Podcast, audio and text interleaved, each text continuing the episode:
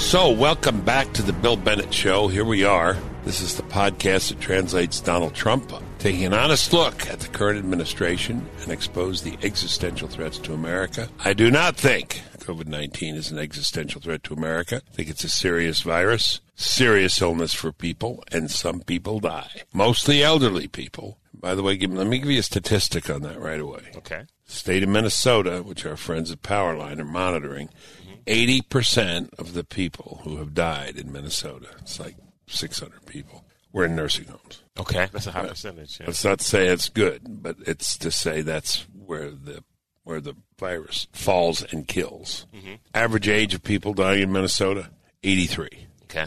All right. Again, we mourn their loss. You know, we've all been to funerals of elderly people, parents, grandparents. I recently went to one. Yep, and it's sad. But again, I'm going to say what I said, I think last time about uh, Vietnam, saying we passed the number of deaths in Vietnam. Someone dies at 83, you mourn them, and you miss them forever. Someone dies at 23, the average age of Vietnam. You miss them forever, and you mourn them forever. Right. And that's a life lost. It's different. I know they're all equal. I know we're all equal in God's eyes. But when a child's life, a young person's life is taken, a 23 year old's life is taken, it is a tragedy and a catastrophe. Someone dies at 83. Yeah, I hope I make it to 83. You know, well, here's the thing. I mean, you you know, this is actually past the life expectancy of a lot of people. Go ahead. Right. If you don't mind me interrupting, what is it about that, you know, just kind of measured, thoughtful approach that, yes, every life is vi- viable.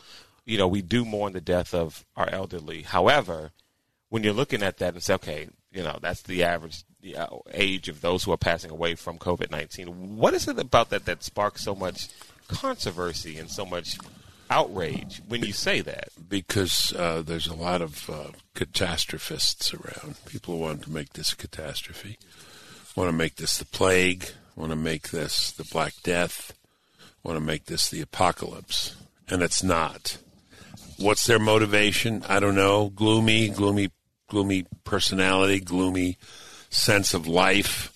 Up, some of it's political. Uh, there's no question that I, I wouldn't say people are rooting for the virus, but they're rooting for Donald Trump to look bad. And the worse the virus gets, and the more it kills, the, the worse they think they can make him look. But uh, there is a kind of catastrophism. Uh, people, you know, seeing this, and, and and I mean, there's a certain kind of sentimentalism about this too. My gosh, we have been here before. 1968, the Hong Kong flu killed 100,000 people population ratio would be 160,000 today. We didn't shut everything down. And by shutting everything down, I insist, and I think the numbers are going to show it, we have killed more people. More people have died than from the COVID virus. It's interesting that you bring up the political situation because I have friends in Maryland where uh, Governor Larry Hogan is Yeah. the governor, Yeah, he's yeah, Republican, who seem to be all for Larry Hogan when he seemed to be at odds with Trump and President Trump and things. Like that. However, when he announces that Maryland's going to reopen certain counties and things, they just throw it all out. All the goodwill for Hogan is all gone. He's a typical Republican. He's in Trump's, you know, uh, uh, bag, and Trump's using him like a puppet. And I'm thinking, wait a minute. You know, Yeah. when he was, when you thought he was, you know, opposite of the president on things, you were all for him. The minute he sensibly opened things and says, "Hey, Prince George's County, Montgomery County, Maryland has high numbers. We'll leave that up to the county executives." But you know, St. Mary's County, Allegany, those that have small numbers, reopen, and then they just they, they throw them away. Uh, it's, yeah. it's all poli- it's poli- a lot of it's political. Political and I And I don't think get it. deeply psychological. You know, Yeah. the first piece Seth and I wrote, Seth Leibsohn, audience knows who he is. We talked about 9 11, let's roll. Mm-hmm. And on this one, for a lot of people, let's roll up in a ball. Mm. Attorney General Bill Barr said, you know, why are we reacting by hiding under the bed? Mm-hmm. Now, I'll, I'll give credence to, you know, early on, we didn't know. Right. And we had this stupid guess from, guess is what it was, from this guy in, uh, in Oxford, Neil Ferguson, who said 2.2 million Americans are going to die. Not true, not ever true. But uh, that traveled around the country. Then Mario Cuomo, who I think was probably worse for the country than he was for New York, although he wasn't great for New York, because this guy sent sick people with the virus into nursing homes. They went back to nursing homes. And we lost a lot of people that way. But uh, he said the, it's coming. It's coming to America. It's a bullet train. It's coming. It's going to knock everybody over like it knocked New York over. Yeah. Don't think so. Don't think so. And New York isn't knocked over like New York is knocked over. right. Upstate New York is nothing like New York City. Right. Sympathies for all those suffering, uh, uh, deep regrets for those who've lost their lives at whatever age. But this is no time and no opportunity and no excuse and no grounds for destroying a country and its economy and the well being of its people. We'll get into more details on that later.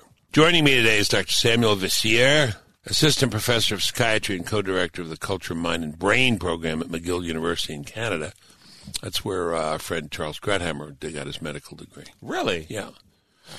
We're going to talk about his piece, The Disastrous Mental Health Consequences of Secondary School Closures.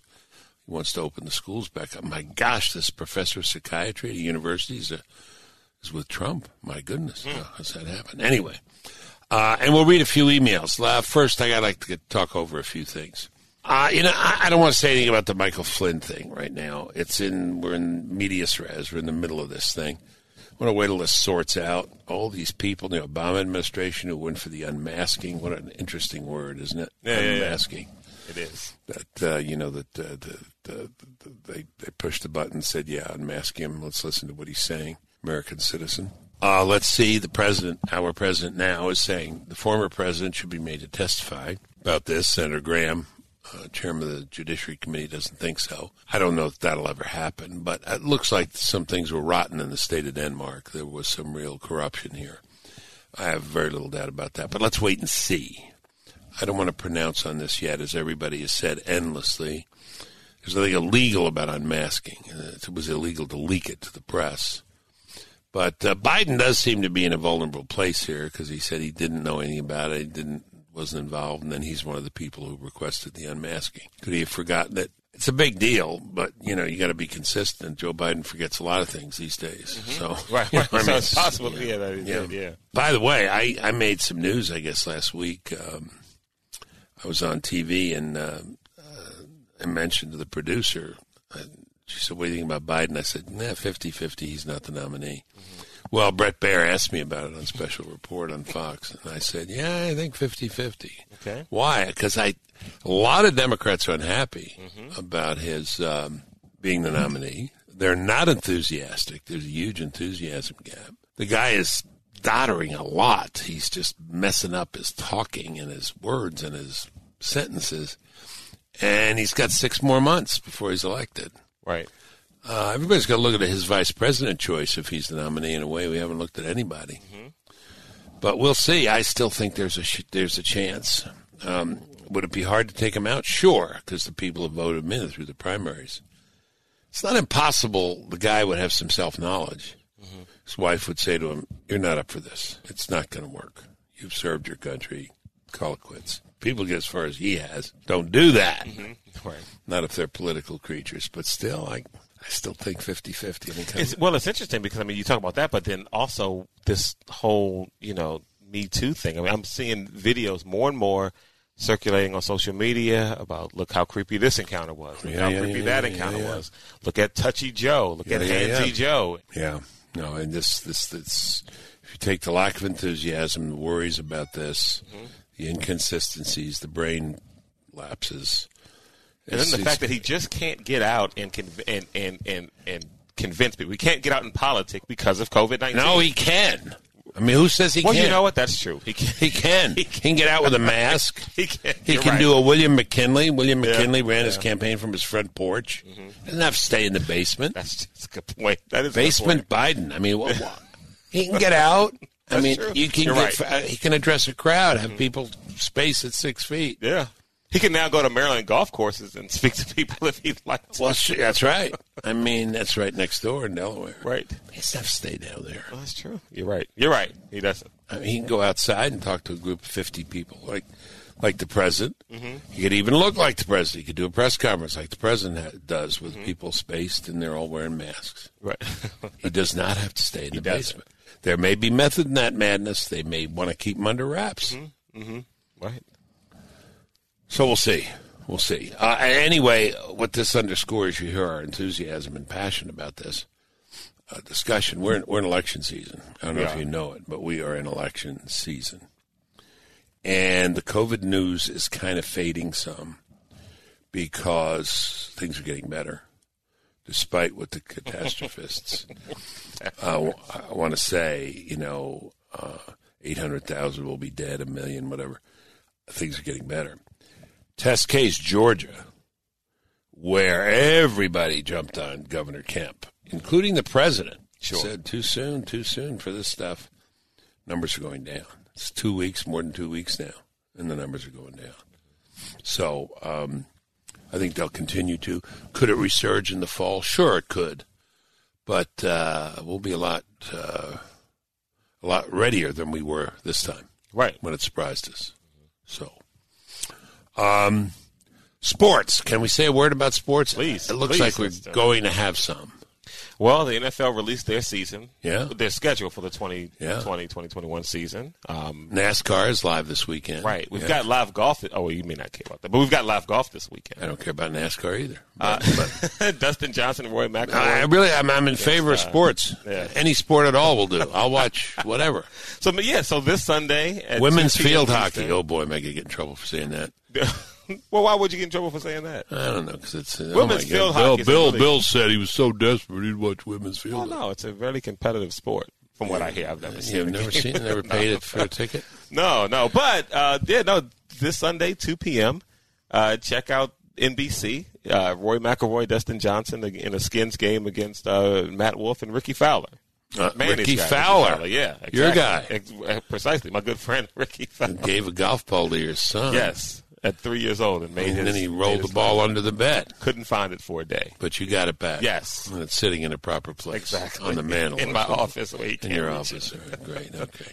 All right. Let me let me do some stuff, and this is. Uh, I don't know that we'll do another full kind of full treatment of COVID like we've been doing, but I just want to say this. Um, one of the voices out here who's been really smart, I think, is a guy named Scott Atlas, formerly of Stanford, Stanford Medical School, and um, a medical research radiologist, all sorts of things. He um, was on Martha MacCallum show and said the following. Let me just read this to you. What he said. We are focusing on the sensationalistic modulations of a hypothetical projection model, which means as everybody's looking at this model, you know, 2 million going to die, 500,000 going to die, 250,000 going to die. It's a hypothetical model. It keeps changing. Mm-hmm. This one, this one they're using, you know, at the University of Washington keeps changing. He said we're focusing on that instead of using what we already know and what is fundamental the fundamental assessment of what the cost of the actual policy is. What is the cost of the actual policy?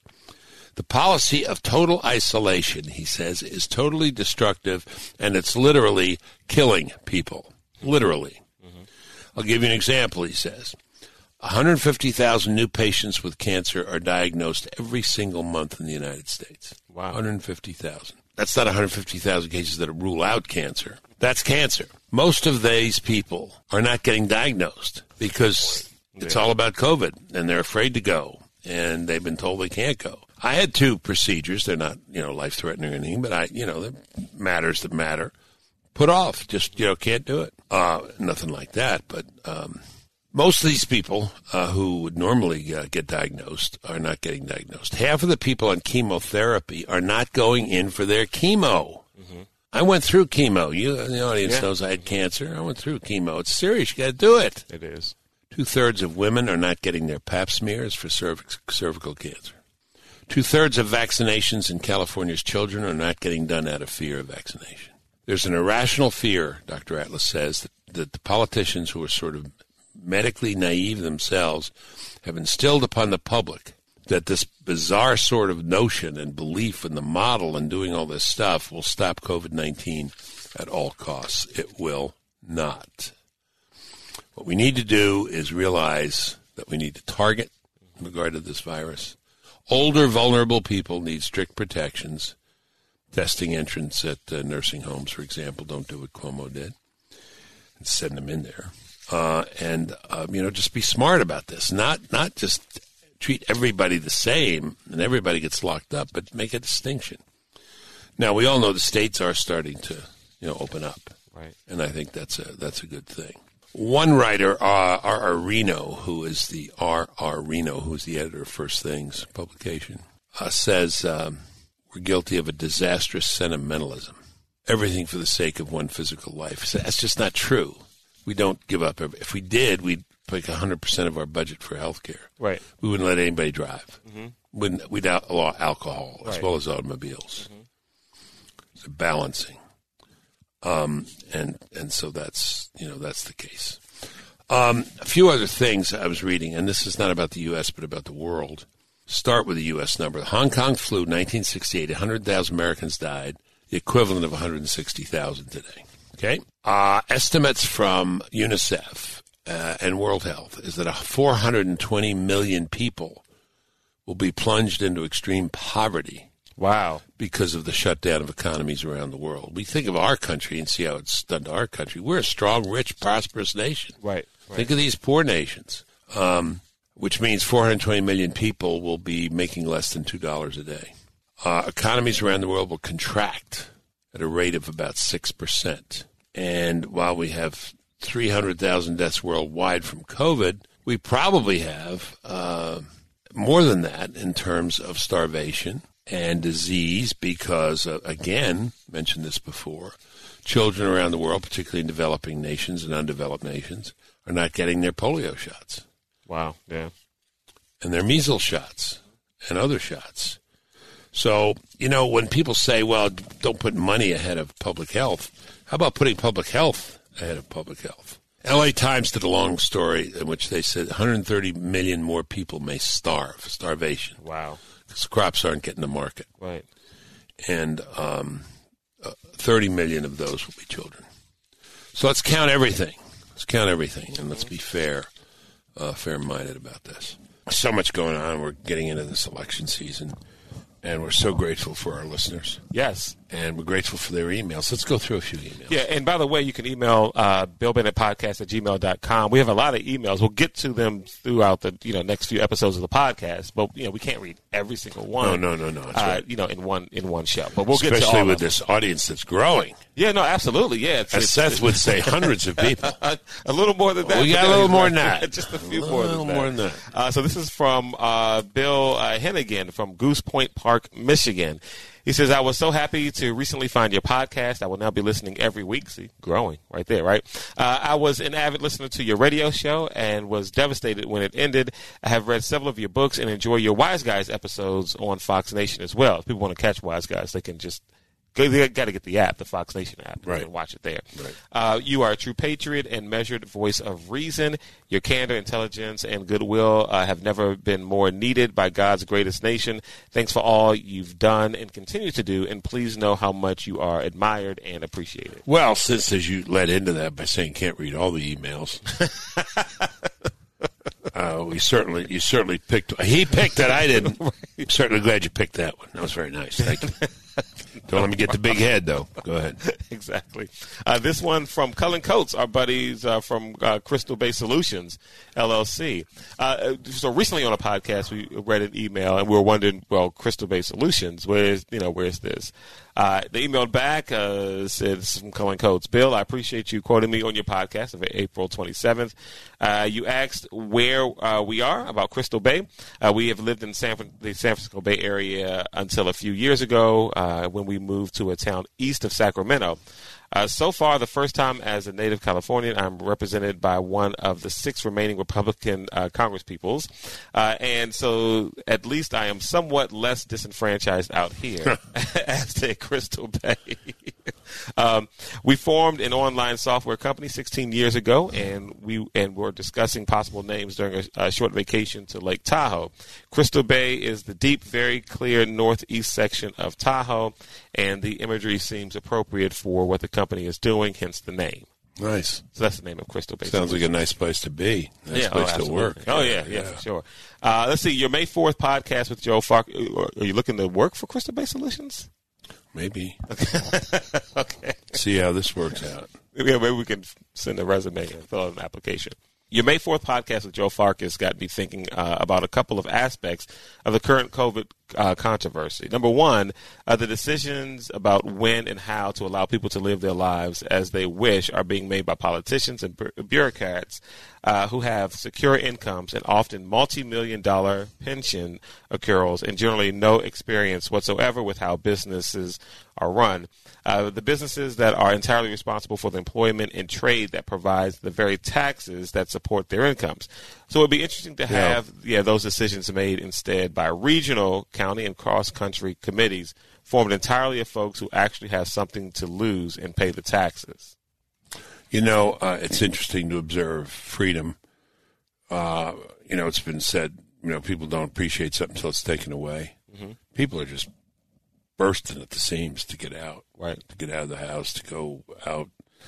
Wisconsin Supreme Court just like a day or two ago said that the shutdown ordered by the governor was illegal, mm-hmm. Mm-hmm. and bars, restaurants open. They showed clips from a bar last night in Wisconsin I don't know that I'd be doing that. Right. You know, not at my age and so on. But there they all were. They were all sitting at the bar, sitting, hanging together, and just mm-hmm.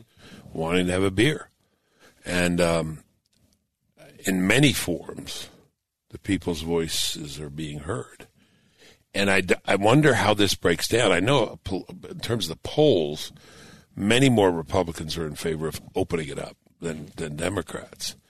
But there've got to be Democrats who are in favor of going out and sure, getting absolutely. a job and so on. Mm-hmm. And and I keep I want to ask the liberals this. I think we mentioned this last time. You know, the rain falls on the just and unjust alike. The rain falls on everybody. But as uh, as I as I remember when I did a study of earthquakes, you know how how serious an earthquake is depends upon how secure the ground is on which you live. Mm-hmm. So if you are in you know, gee, why are why are these uh, earthquakes and why are these tornadoes always so hard on the poor people in the trailer parks? Because mm-hmm. they don't have a firm foundation, mm-hmm. and the people who are hit the hardest by this shutdown are the people who are at the entry level of work or work get paid by the hour, uh, disproportionately minority, disproportionately young, uh, first, second, third job, uh, and you know they're out of luck. They're out of business. The media is fine. I right. say to you. Yeah mm-hmm. with your media pass.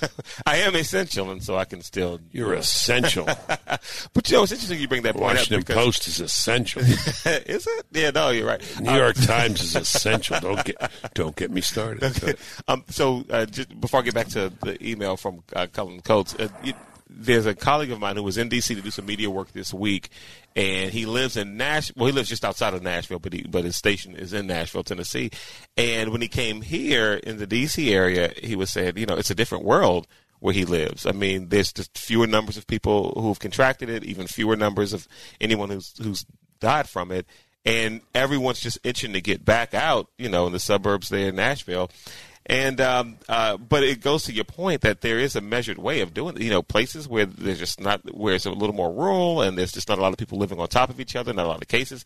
There's no problem with reopening for those folks. Why should they have to live by you know, uh, by standards in Queens or the Bronx or in, you know, downtown Washington, D.C. and Northwest D.C. It doesn't make any sense.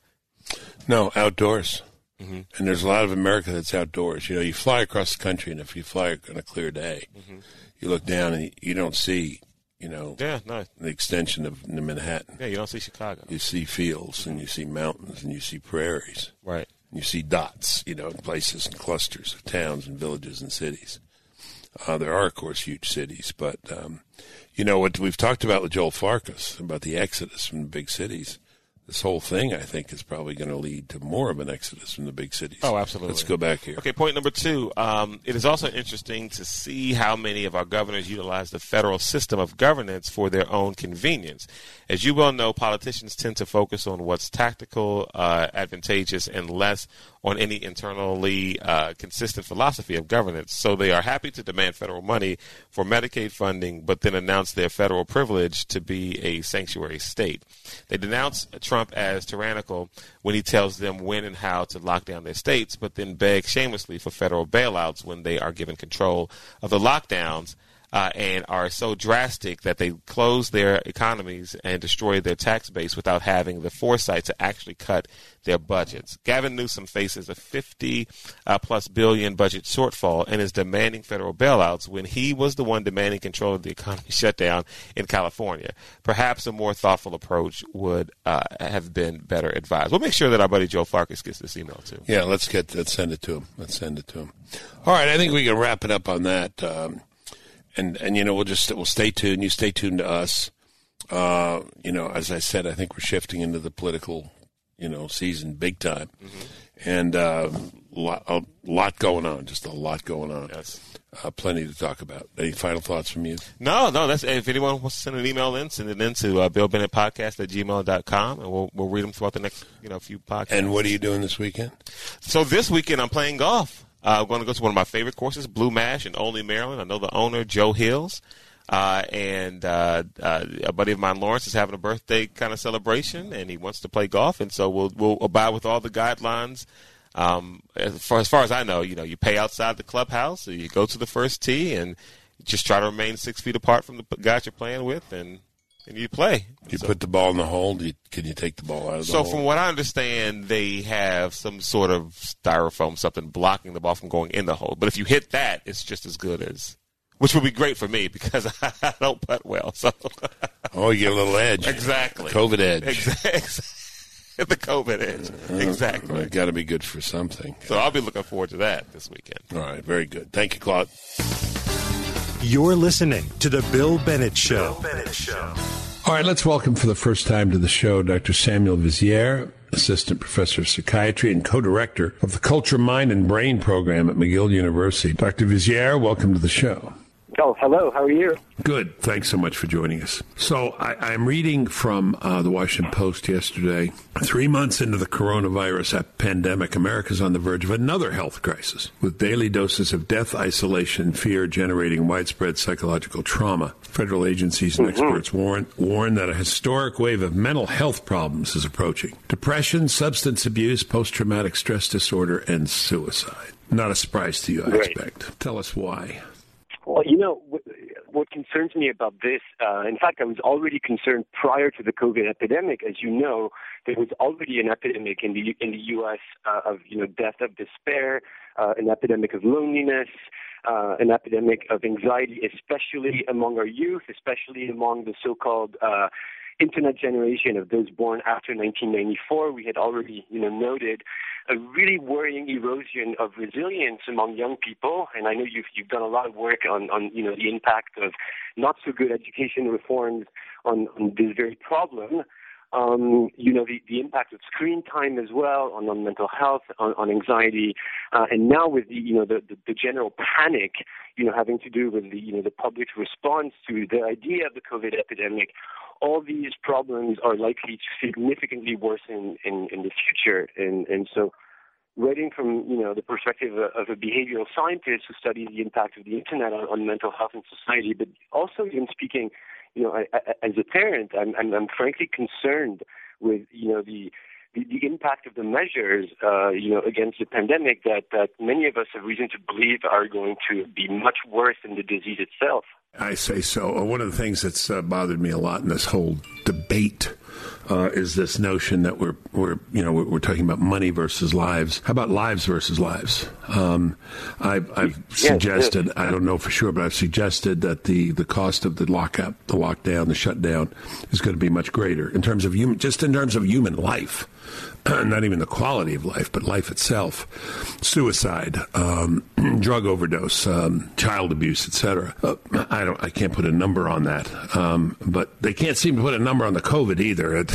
These models keep keep keep changing. But all I'm asking for is a fair counting on both sides uh, of the equation here. Yes, yes, absolutely. And and you know what is what is really worrying from the public health perspective is that we already have plenty of good data from past economic crises, you know, on on on on, on the toll of you know loss of employment, for example, on you know increased suicide rates, you know, increased substance abuse, as you pointed out, you know, increased you know domestic abuse. Um, so so from a you know good public health perspective, it would be really important to be collecting data on, on these very problems right now, and for someone to just you know run the math of the yeah live versus live, as you're saying. I really agree. Yeah, um, you were kind to say what you did about me, but I, I had these two jobs in succession uh, one for Ronald Reagan and one for George uh, Herbert Walker Bush. Uh, I was Secretary of Education and I was the nation's first drug czar, Director of National Drug Control Policy. I remember people would say, Boy, you really switched fields, didn't you? And I said, I wish, but I didn't. a lot of overlap, a lot of uh, too much, too much overlap. And I was very taken with uh, your piece, which we linked up on our page, the disastrous mental, mental health consequences of secondary school closures. Why particularly on the schools and the school kids, and why particularly on uh, the, the middle and secondary school rather than the little kids? Well, you know, I was I, I wrote this piece, you know, primarily addressing the Canadian context and, and the context in, in the province of Quebec, where you know, to our government's merit, elementary schools will soon be reopening in Quebec, which I think is a great step towards you know reopening the country and the economy. But secondary schools will not, um, um, and and it's really unclear epidemiologically why that decision is being made. Um, and so I was simply commenting on, uh, you know, you know our, our nation's youth and, and adolescents who are uh, who are going to be facing these really drastic, you know, isolation situation for, for many more months. We're going to be deprived of opportunities of, you know, face-to-face socialization. Um, we're going to be confined in homes with, you know, the increased risk that we've discussed of, you know, worsening mental health, you know, domestic abuse.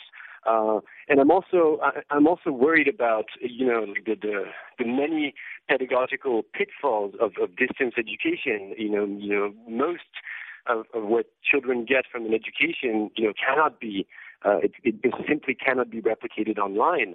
And because, as, I mentioned, you know, many of us in the mental health research community were already really worried about the impact of screen time on everything from, you know, learning, you know, retention, you know, anxiety, uh, you know, negative, you know, upward social comparison and, and, and all these things that are going to continue to worsen. And it just does not really make epidemiological sense to me uh, to justify further isolating these poor kids.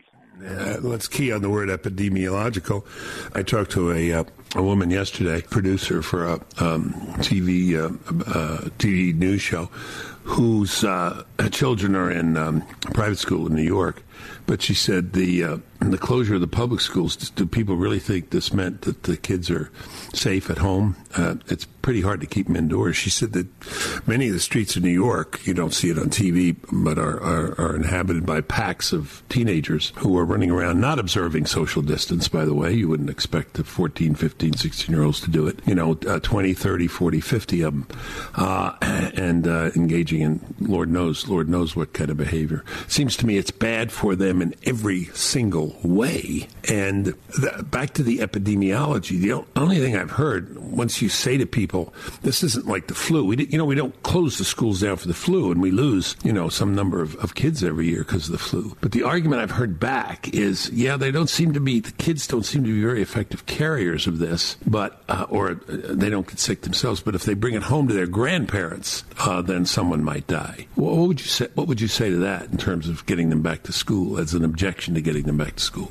Well, it's important to point out that, you know, I'm a behavioral scientist. I'm not an infectious diseases specialist. Uh, so, uh, you know, I, w- I would refer people to, you know, what I consider to be sound and good studies, you know, some of which I think you've alluded to, that, uh, you know, ch- children and, and, and youth appear to be at a very uh, low risk of, of transmitting the disease. Um, and for those, you know, elderly populations that do appear to be more at risk, you know, it may make sense to, you know, for those populations to be temporarily isolated, you know, for measures, you know, along the lines of what Sweden has done, and and uh, you know, against the initial predictions that uh, uh, Sweden was going to be a, a catastrophe, well, the country appears to have done very well. In fact, they're, you know, they're their their um, fatality rate has been lower than that of uh, other EU countries like Switzerland or, or Portugal or Ireland that did implement measures early on. Yeah, yeah. Uh, it's interesting you say that they, they, they, don't they don't seem to get sick. Uh, I think that the number of children who died from COVID nineteen in America is, is less than ten, fewer than ten, and I think all of them had underlying conditions, which is another funny business going on here, uh, it seems to me, in, in, in, the counting. But the other thing, and you point out in your article, and it took me a long time to figure out, this is primarily um, a, a, a, uh, a, a a, problem of mortality for the old, the quite old, and and people with underlying conditions. And I say that with no self interest. I'm in my 70s and I have a couple of underlying conditions. I'm you know I'm ground zero here, but um, it's it's very different. It doesn't uh, Shakespeare you know says fall on the just and unjust alike. It does not fall on the young and old alike in any way. Right, right, right. absolutely. Um, and you know, there, in but there are still studies showing that there was a, a really good study from France where they, you know, that you might have seen where they traced this one, I think, nine-year-old child uh, who had COVID and who transmitted it to no one. So it, it seems that really the risk of children transmitting the disease to the vulnerable is very, very low, and, and again, just does not justify the kinds of measures that we have in place right now.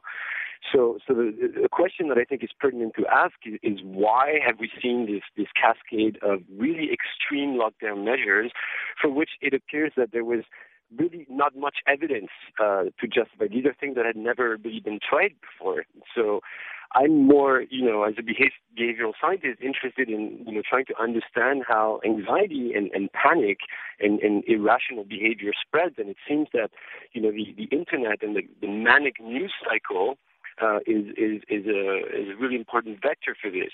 I was noting this morning, um, talking to someone else, that uh, you know governors here are saying they're going to open up, and you know, and now people can go back and get those elective procedures in hospitals. Uh, uh, most Americans are still scared to death. They are scared to death of this thing because they have been frightened into it, uh, and um, the anxiety level is, uh, showing. You, have you have a great example in, in your article about people virtue signaling and screaming at each other. Listen to this. Uh, there's a, a, a, friend told me here in North Carolina, where we are now, was going down a, a market, and the market has made it the, one way. Each of the aisles is one way. And um, this poor fellow was going down canned goods the wrong way. And someone screamed at him, "This is all, that you're going the wrong way in canned goods. You're going to kill somebody."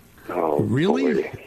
Yeah. I mean, but that's that's where we are. My wife was screamed at the other day as she was uh, walking that she wasn't wearing a mask. We were in a place where there aren't very many people, and so there, there's that going on. But that's that's just a kind of that's part of this general anxiety which has been built. Um, why are we doing that? I mean, is it because simple because uh, uh, you know uh, blood sells? You know, uh, if it bleeds, it leads. Uh, is that why? I mean, you know, I've been watching these curves every day, and it seems to me a lot of the media is totally impervious to good news. They just don't want to. Yes. As soon as soon as we heard this thing had peaked, I turned on the TV and said, "Yeah, maybe it's peaked, but it's coming back worse in the fall." What is this interest in apocalypticism? Yeah, well, the information consumer interest uh, and really just demand for uh, bad news and negative news is uh, is a well you know understood phenomenon in, in, in cognitive science is grounded in, in you know what cognitive scientists call the negativity bias, which is that you know for fairly well understood evolutionary reasons we have developed uh, a preference for anything that conveys information about potential threats, uh, because you know those you know overestimating threats confers a clear survival advantage, and you know the human species evolved in, in conditions that were very volatile, very dangerous. In fact, throughout most of human history, you know up until the last World War, every generation has known pandemics, uh, you know, like Great Depressions, wars, uh, disasters. So in an actually dangerous environment, you know, this psychological bias works quite well.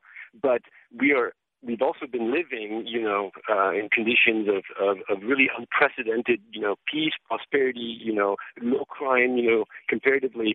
So we have seen anxiety uh, on the rise. So that had been again well studied prior to the COVID crisis. So, for example, as as the crime rates went down in the U.S., fear of crime was up. So one of the historically novel factors here is really the internet, smartphones, the fact that we're constantly connected to information, and our mind again really craves negative information. So if you if you even examine, you know, like recent past pandemics, like even H1N1, uh, which may have caused up to you know 600,000 dead uh, worldwide, so that would be more than COVID for now. Um, well, people didn't have smartphones at the time. This was, you know, 2008, 2009, just before the iPhone came out. So it did not become uh, a media event. Or, or also, you know, when I asked, uh, you know, even my grandfather if he remembered, you know, the, the 1968 and 1957 influenza pandemic that caused, you know, millions of dead, and, and he didn't, because back then it just did not become a, a media event. So, so again, I, would like to emphasize that the, the biggest problem now, uh, it's not, there's no conspiracy, you know, from the news, you know, to make sure that we're manipulated into reading bad things. It's just this is what the consumer wants, you know. Negative news generates more clicks, more shares, um, and that's about it. Yeah, here's a theory, but I've been sort of thinking about this, and there was a famous essay by a political scientist in the 60s, Richard Hofstadter, talked about the paranoid style in American politics. And I, then I was just going through and trying to remember and make notes and looking things up. We had the population bomb in the in the 60s, 70s. You know, the world's overpopulated. We're all going to die. There's not enough food. Uh, then we had uh, the uh, nuclear winter. Um, mm-hmm. Again, quite apart from the merits of these things, uh, the global warming, obviously, uh, and it just seems we, we need to get it to a fever pitch, particularly in a time when things are pretty good. Uh, one of my favorite novelists is Walker Percy. Are you familiar with his work at all? Um, no, no, I've not read him. Okay, anyway, anyway, he says, why is it that people feel so bad when things are so good? Um, he said, why is it that these Southern boys living in affluence and playing golf long for a war to go to? Um, this is way beyond my pay grade. This is much more at, at, at your pay grade. But why, why are we getting so crazy when, you know, this is manageable? We're, we're going to lose some people, probably, you know, 80,000, 90,000, most of them quite old uh, with underlying conditions. And I, you, know, you know, the first shock I had was when I found out the average age of people dying in Italy was 80. Well, I'm mm-hmm. sorry. Yeah, know, no, I'm sorry. That's a loss. But um, let me just rant one more second and then get your reaction or maybe get some therapy from you. Uh, people say, well, we've now passed the Vietnam War total. Excuse me, the average age of someone dying from this thing in the U.S. is 73. The average age of a kid in Vietnam dying was 23.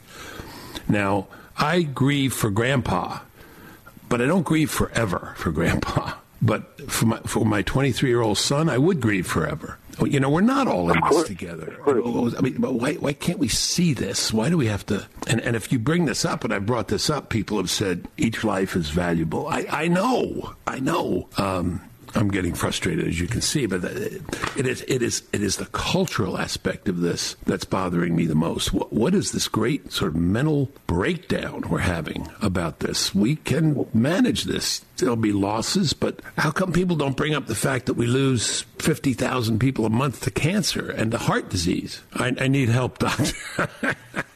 no, go, go, ahead, please. But what is? What, well, you know, one of the one of the demographic differences in how people respond to the crisis that I'm very interested in, and for which you know we sadly don't have a lot of data, is is you know the, the age difference. And my you know my hunch just just from reading the news, from talking to people, uh, is that it's it's mostly you know younger generations um, who are who are most worried, and ironically, precisely those people who are least at risk, whereas you know your your average baby boomer, people who have actually you know uh, met real adversity in their lives uh, and were able to develop resilience seem to be less worried, even though they are statistically at, at, at a higher risk.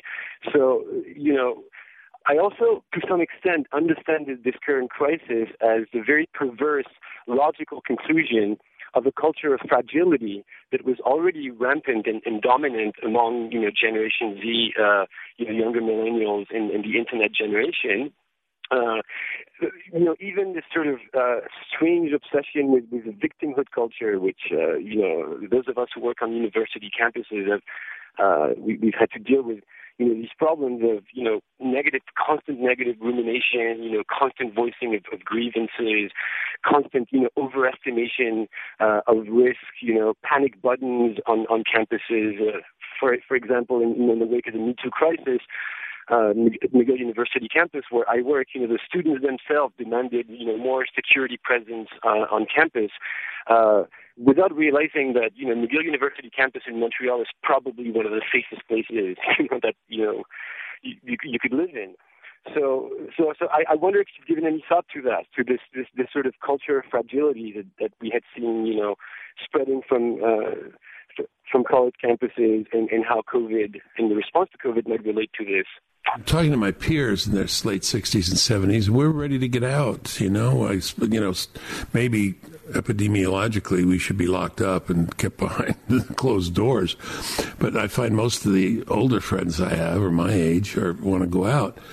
But I think it's unforgivable to have scared the children to death that can't be good for them. I watched, I've watched a couple shows, and you know, as former Secretary of Education, I've been asked to comment on this. I said, quite apart from just 60 million kids out of school, I, first thing I thought about was math. You know, if you're away from math for three months and you're 15 years old, you're back to 12 years old. You lose it all. You know, you got to you got to just keep plugging at this stuff. But all the other damage. The only good thing I saw, and I want to come back to you and your, your focus on young people, is I watched a TV show that was otherwise horrible because it was basically scaring the hell out of children. Uh, uh, but they asked the kids, "What do you what do you most miss?" And these were little kids, you know, five, eight, six, seven, eight and almost all of them said, I miss being with my friends.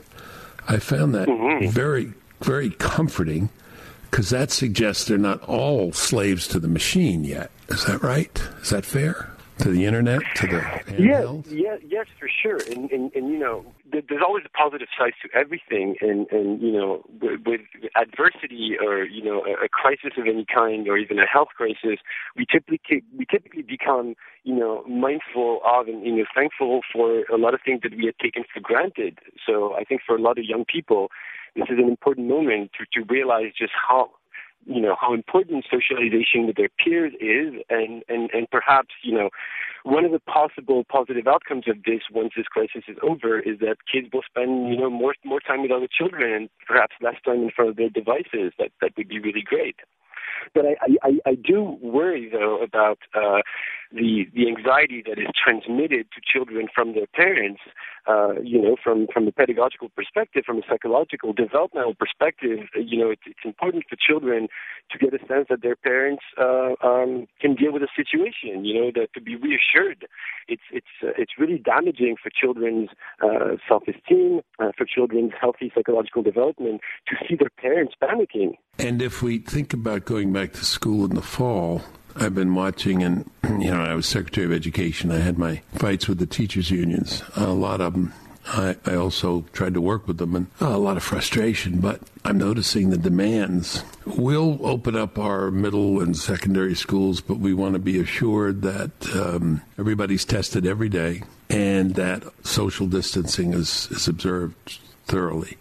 Can we expect 600 teenage kids to observe social distancing when they're back in high school. Really? Can we expect that to happen? No, I don't think we can expect that to happen, and I don't think we should either, because again, I was quite worried about, uh, you know, from a public health perspective, about the trend of loneliness, you know, isolation, atomization, social fragmentation, and so social distancing was already, in a sense, uh, a sort of a social pathology, you know, reflecting communities that, that were in many ways broken. Um, so it is, it is quite worrying to me that we're, that we're expecting children to do that and that we're desiring that it, it should be the case. Um, that but yeah, that, that they should do that. We were already social distancing in a way that matters more, is what you're saying. We were already alienating and atomizing and uh, now we just made it physical. But that, yeah, that distancing was already there. We've just made it. We've just made it worse. Um, what happens? We've got apparently 14 major um, investigations into, into vaccination. I know I know that's not your field, but I'm, I'm talking about the again the psychology, the mental aspect of this. Uh, my guess is, given the state of science, the way we do things here, Canada, elsewhere, we're going to find a vaccine or something that's very very effective in the next. The docs I talk to tell me we got to say next year, but it's probably going to be August September given given the intensity. Once we find that, does this go away, or are we in this kind of paranoid mental breakdown state of mind? It's really difficult to predict um, for several reasons. Um, one is that there are, as we're already seeing, you know, uh, individual differences, uh, cultural uh, and community level differences in, in, how people respond to the crisis. Uh, what is universal to the human species is that behavior is contagious. So, for example, um, if uh, to be open, you know, there's there's a vaccine, uh, you know, the news cycle changes, people start going out into parks, going out onto the street, as we're already seeing in some places, then people will automatically feel reassured. They will outsource their feelings and desires and behaviors to, to other people around them, and, and then the crisis will soon be forgotten uh, if the general mood of panic and anxiety continues to linger, well, then it will continue to linger because negative affect is more contagious than, than positive affect. So again, it's really it's really difficult to predict, but there there will be differences, uh, and and we've already seen something which I find you know quite worrying and unfortunate. Uh, uh, you know, strong kind of political divide. It's uh, I have been quite concerned with how politicized uh, the response to the crisis has been, uh, and and the, you know to simplify, you know the the right has more of a you know big deal back to work perspective, and and the left has more of a catastrophizing perspective, and I think this this does not help. Um, I, I really wish that uh, our, our, our decisions and our news cycle was, was driven by, by data and science more than by political tribalism, which which was of course already a problem in, in America. Yeah, there was uh, there was no way that was going to be avoided, particularly particularly in an election year. Uh, as as as a red state Republican former uh, fairly left uh, uh, liberal. I'm a I was a college professor, philosophy professor, and uh, f- for for a while I was like all philosophy professors, at American universities, left or leaning left.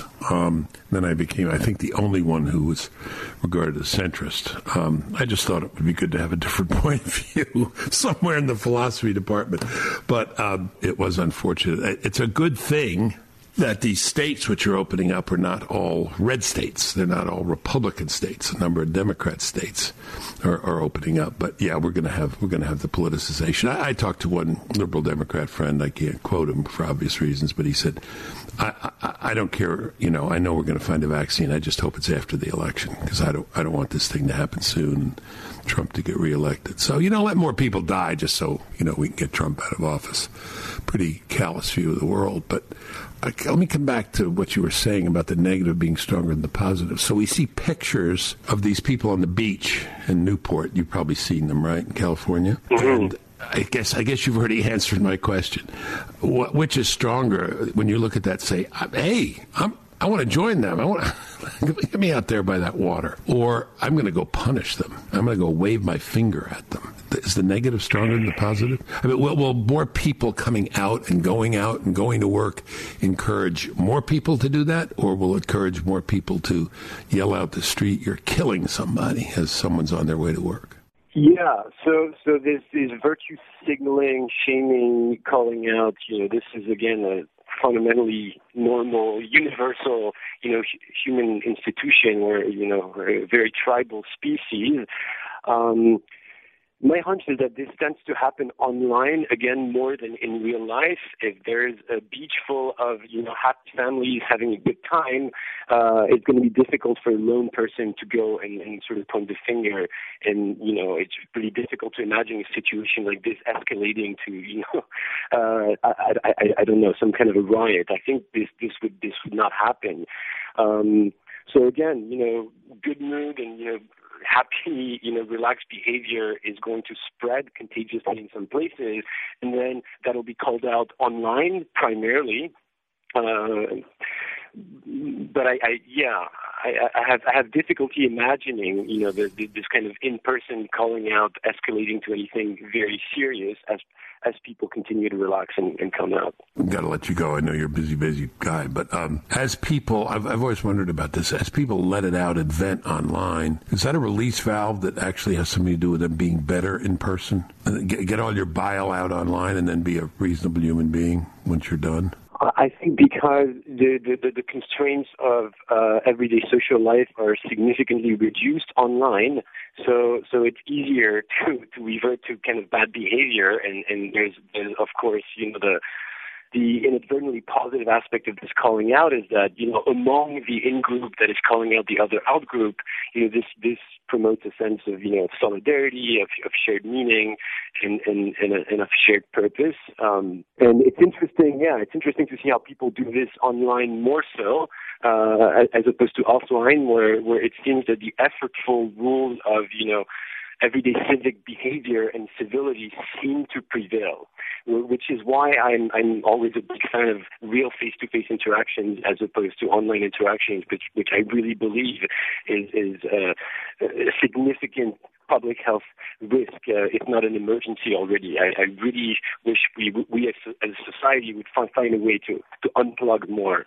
Yeah, I was thinking a famous philosophy professor at Columbia University. I remember a lecture he gave in which he said, by the way, um, my wife makes all the important decisions like where we live and where the children go to school. But I, I decide when to write a letter to the New York Times. He said that I write an angry letter to the New York Times once a week, really angry. I get all my bile out. And then once it's out, I'm prepared to be a very good husband and father, friendly and in good spirits. So I was, I was just wondering if a, the same thing happens online. We behave better in person than online, right? I mean, in general. I mean, the anonymity, too, correct? Yes, yes, absolutely. Well, we'll see. Uh, very much appreciated your article. We thank you very, very, very much, and uh, I wish all the docs were like you. Thank you. Thank you. It was a pleasure. You're listening to The Bill Bennett Show. So, um, uh, ladies and gentlemen, if you like that interview with Professor Veissiere, mm-hmm. let us know. Uh, one of the reasons is we, we, always like feedback, but second, we like to send stuff to people who are on to reinforce them, to encourage them to come back on, mm-hmm. uh, and to and to get their message out. So let us know. Um, fascinating. Good for him. Good for him. This whole larger thing bothers me, Claude, quite apart from the, the COVID, this this larger psychological thing. What is this about? Uh-huh. The apocalypse is coming, you know. Um, I mean, this is a serious thing and people die and we have to take public health precautions, but it's not the, it's not the Black Plague. It's not um, the Spanish flu. It's, um, it's manageable and we'll survive it. And what is all this? We'll see what happens when we find that vaccine or the uh, you know things that will ameliorate the conditions and keep people from dying. We'll see what the reaction is. Uh, will people go looking for another catastrophe somewhere else? I think there's a disposition to do that abroad in the land right now. Okay, that does it for today's show, Claude. To catch up on previous episodes of the show, go to thebillbennettshow.com. Squeezing you. You can follow me at Twitter at at William J. Bennett. And you can like me on Facebook. Just search. Just search uh, Bill Bennett. Feel free to email the show. I'd love to hear from you. It's Bill Bennett Podcast at gmail.com. I know the answer to that one. Please share the podcast with family and with friends. We'll catch up next week.